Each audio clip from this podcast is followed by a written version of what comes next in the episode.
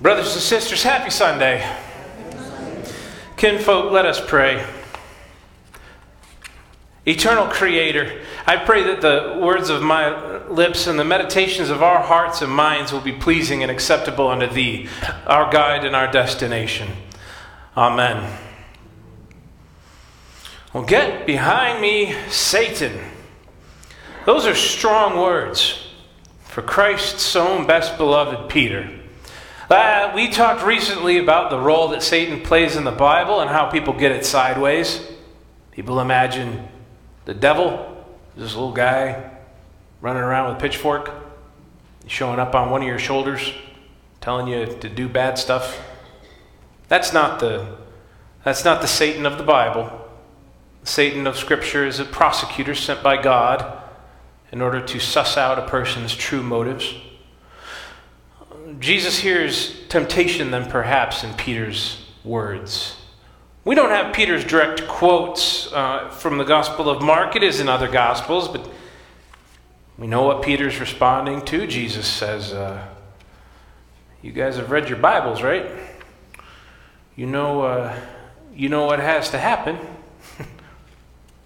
The Son of Man has to undergo suffering, be rejected, be killed. Peter says, uh, no, that's a terrible idea. That doesn't make any kind of sense at all. See, Peter knows what they ought to do. Peter's a businessman, right? He was a fisherman. He owned his own charter boat company on the Sea of Galilee for many years. Probably met with success. It doesn't really indicate whether or not Peter was a successful fisherman before he took up his mantle of discipleship. But I can imagine Peter saying that that's, that's nonsense. You can't go into town expecting them to just reject you and kill you. I think Peter might have a different vision for ministry. A successful ministry. Jesus is doing well. He's got the multitudes, it says. He's got people following him. Why are you going to throw all of that away? For what? To get killed? And Jesus says, you are setting your mind not on divine things, but on human things.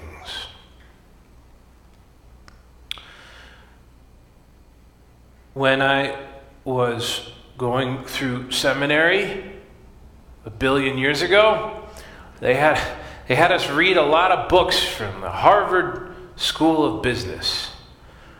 Harvard School of Business is still printing books. You can go you can go buy them for yourself. You can make a little bit of money uh, for the people that print the books, I suppose.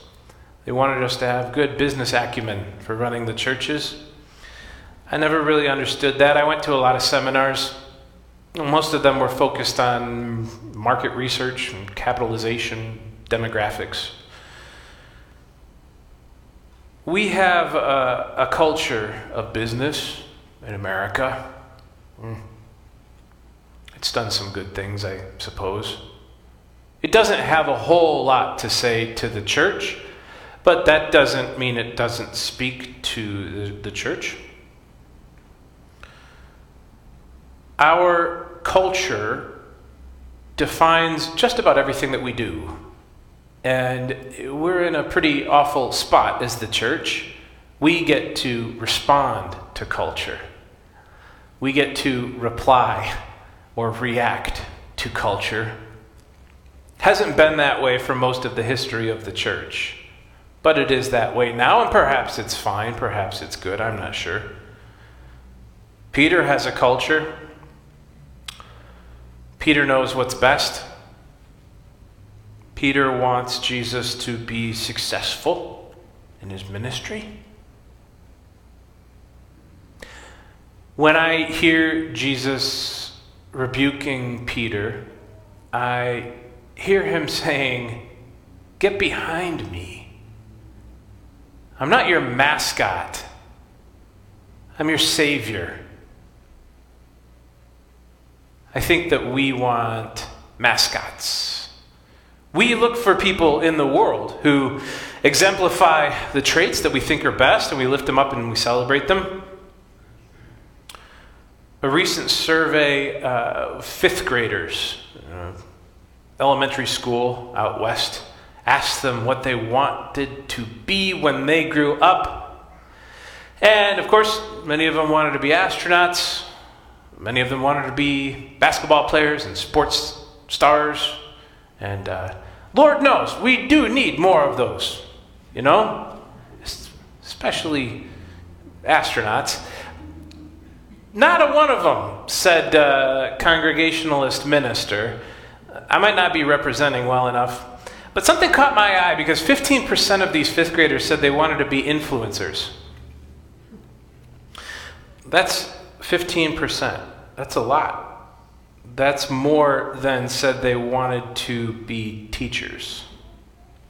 An influencer is a person who's famous on the internet, and they make videos about themselves. We're always on the lookout for influencers. I wonder if Peter saw Jesus that way. Peter said to Jesus, "You got these multitudes following you. You're going to go into Jerusalem and say some gobbledygook about what you read in the Bible, and they're going to hate you for it. They're going to kill you." And Jesus says, "Yeah, I know, that's the plan." Jesus says, that's, that's what I came here to do. And Peter says, that's nonsense. That makes no business sense at all. Uh, and Jesus says to him, "Get behind me, Satan." We want a mascot. We want to find somebody who will just reaffirm our best cultural values and then tell us that what we think is right is actually right. And one of the reasons that this is so nefarious is because the church today is downstream of culture. Um, you know, they say politics is downstream of culture. That means that culture creates something, and then it flows downstream, and then the politicians pick it up and make hay out of it. Culture. Politics is downstream of culture. You know who said that? Very smart thing. Steve Bannon. Yeah, I know. Politics is downstream of culture. And culture is always creating something new for us to get angry about. Is the gospel always in tension with our culture? Culture is all over the map. We we don't escape it in the church. We don't, I don't, I found this on my preaching desk over there. I don't know who put it there. Probably a small child. ninety percent of the things that are on my preaching desk were placed there by a child under the age of ten. Some of you know what this is, and some of you don't. This is a communion cup. Some of you under a certain age are saying, that is the tiniest communion cup I have ever seen. How in the world are fifty people supposed to dip their crackers in this communion cup?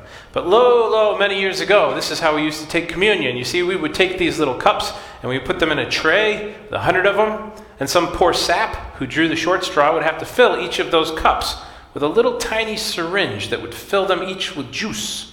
And then we would pass these trays of cups, of like this, little shot glasses, from person to person in the pews and take it. And then we would take a little piece of Wonder Bread, and we would do it together, you know, uh, Um, one, two, three, chin, chin, uh, in the pews. You wouldn't have to come forward and do any of this stuff. We started doing intinction about ten, fifteen, twenty years ago. And people lost their minds in the church. They said, "Give us back our cups. We demand our little cups." See, these are the cups of the Bible. When Jesus instituted the Last Supper, the, the Lord's Supper, he gave each of them a little tiny cup.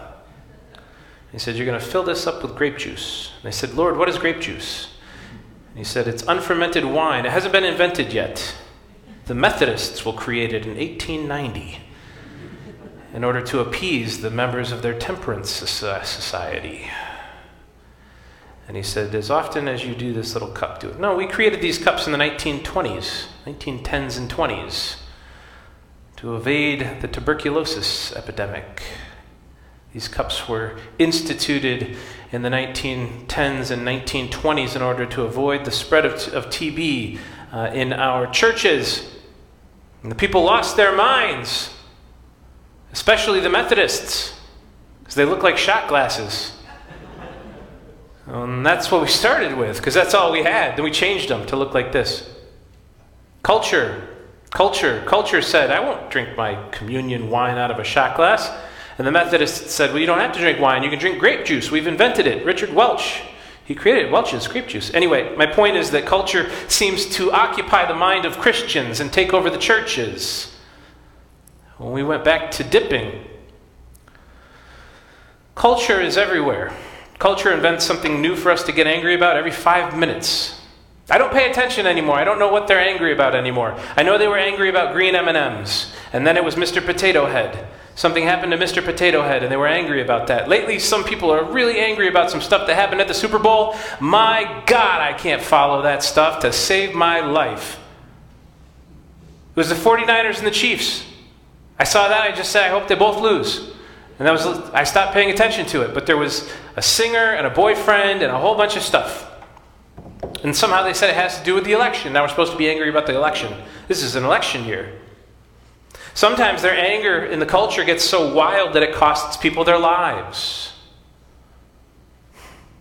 A kid was assaulted at a high school, beaten to death because of some gender thing, some tra- trans, some transgender issue or something.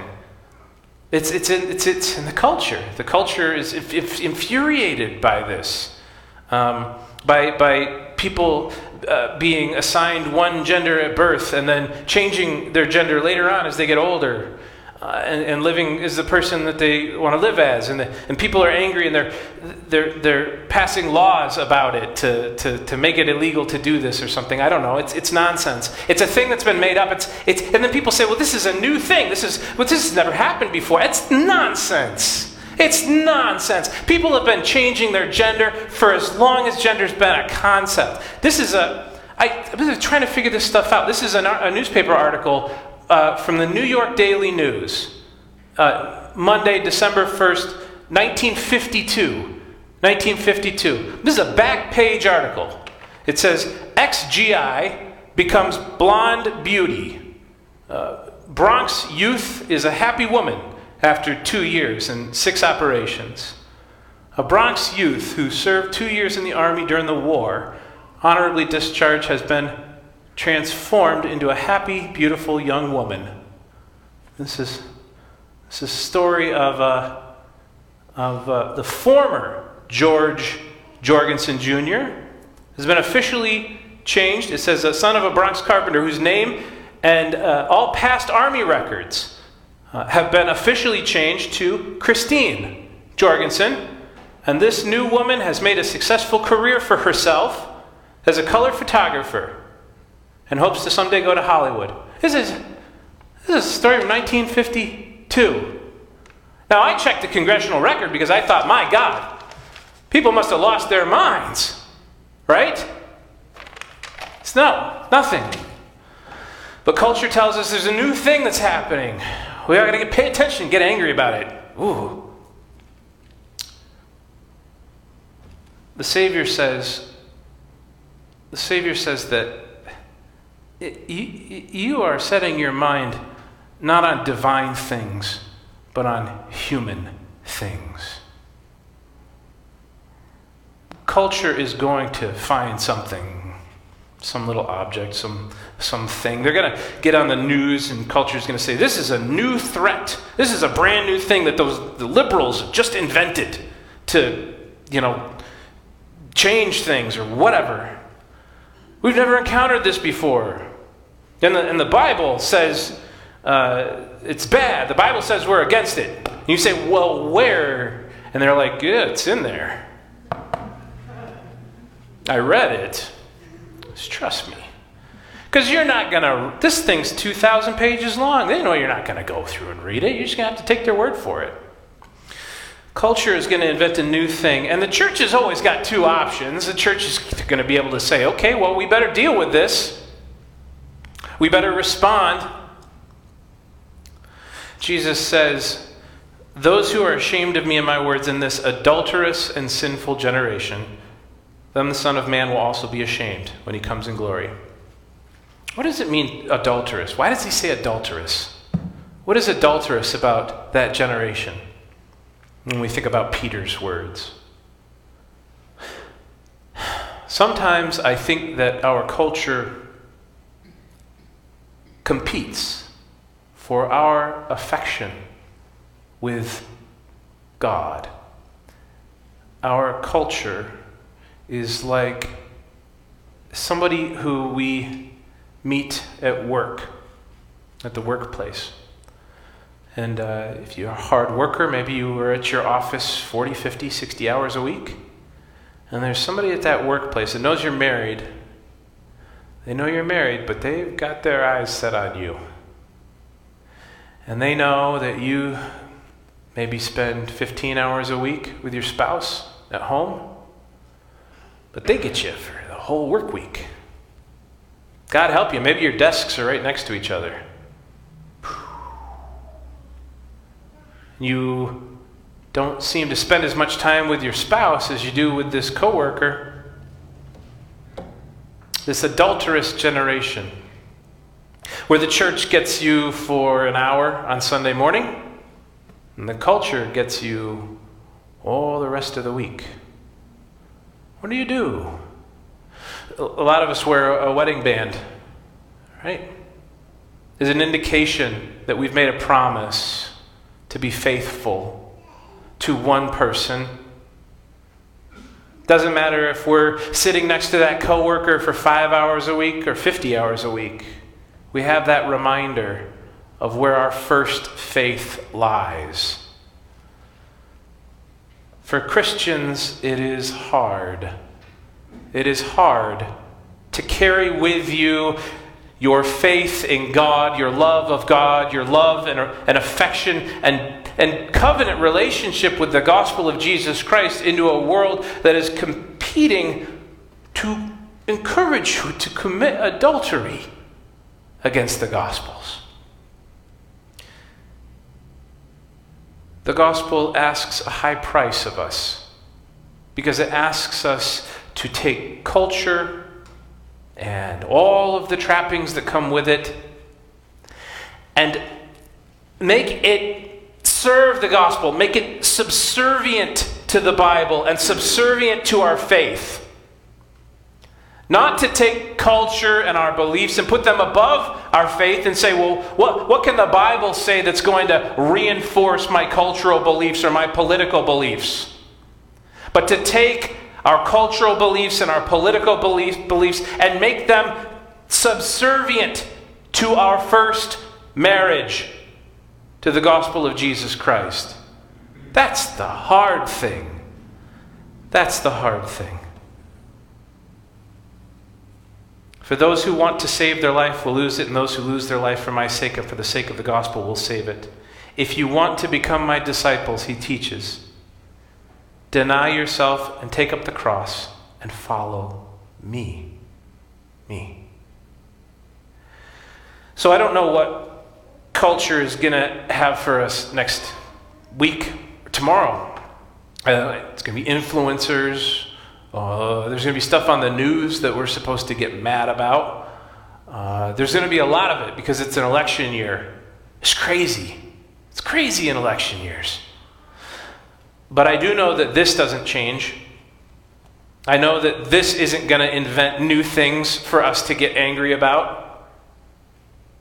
And if you like to be angry about things, there's plenty of stuff in here to get angry about. Just to remind you, the plight of the poor and the oppressed and the marginalized, care for creation, forgiveness and mercy, loving your enemies, treating people with sacrificial kindness and love. There's plenty of things in here to keep yourself occupied out there in the world. Culture will continue to invent new things for us to get angry about. It is on us to live into our gospel fidelity, our first faith, our first faith, and our first promise and covenant before we give in to culture. And what it tells us is best or productive or profitable. Beloved, in this season of Lent, don't be afraid to make your first fidelity to the gospel of Jesus Christ. And if you feel that you are being tempted into adultery by culture or the world, do what I do. Just crack open the, the gospel. Read it. There's Bibles everywhere. Didn't used to be. There's Bibles everywhere. As though you would, in a moment of weakness, review your wedding vows. Reread the Gospels. And commit yourself, for the sake of the gospel, to the way of Jesus Christ, first and in all things. And I promise you, I promise you, you will meet with a life for the ages. A good life. A profitable life. For what can you give in return for that life? Huh, nothing. Fidelity for the sake of the Gospels, brothers and sisters. And together, to the victory of Easter. Amen. Amen.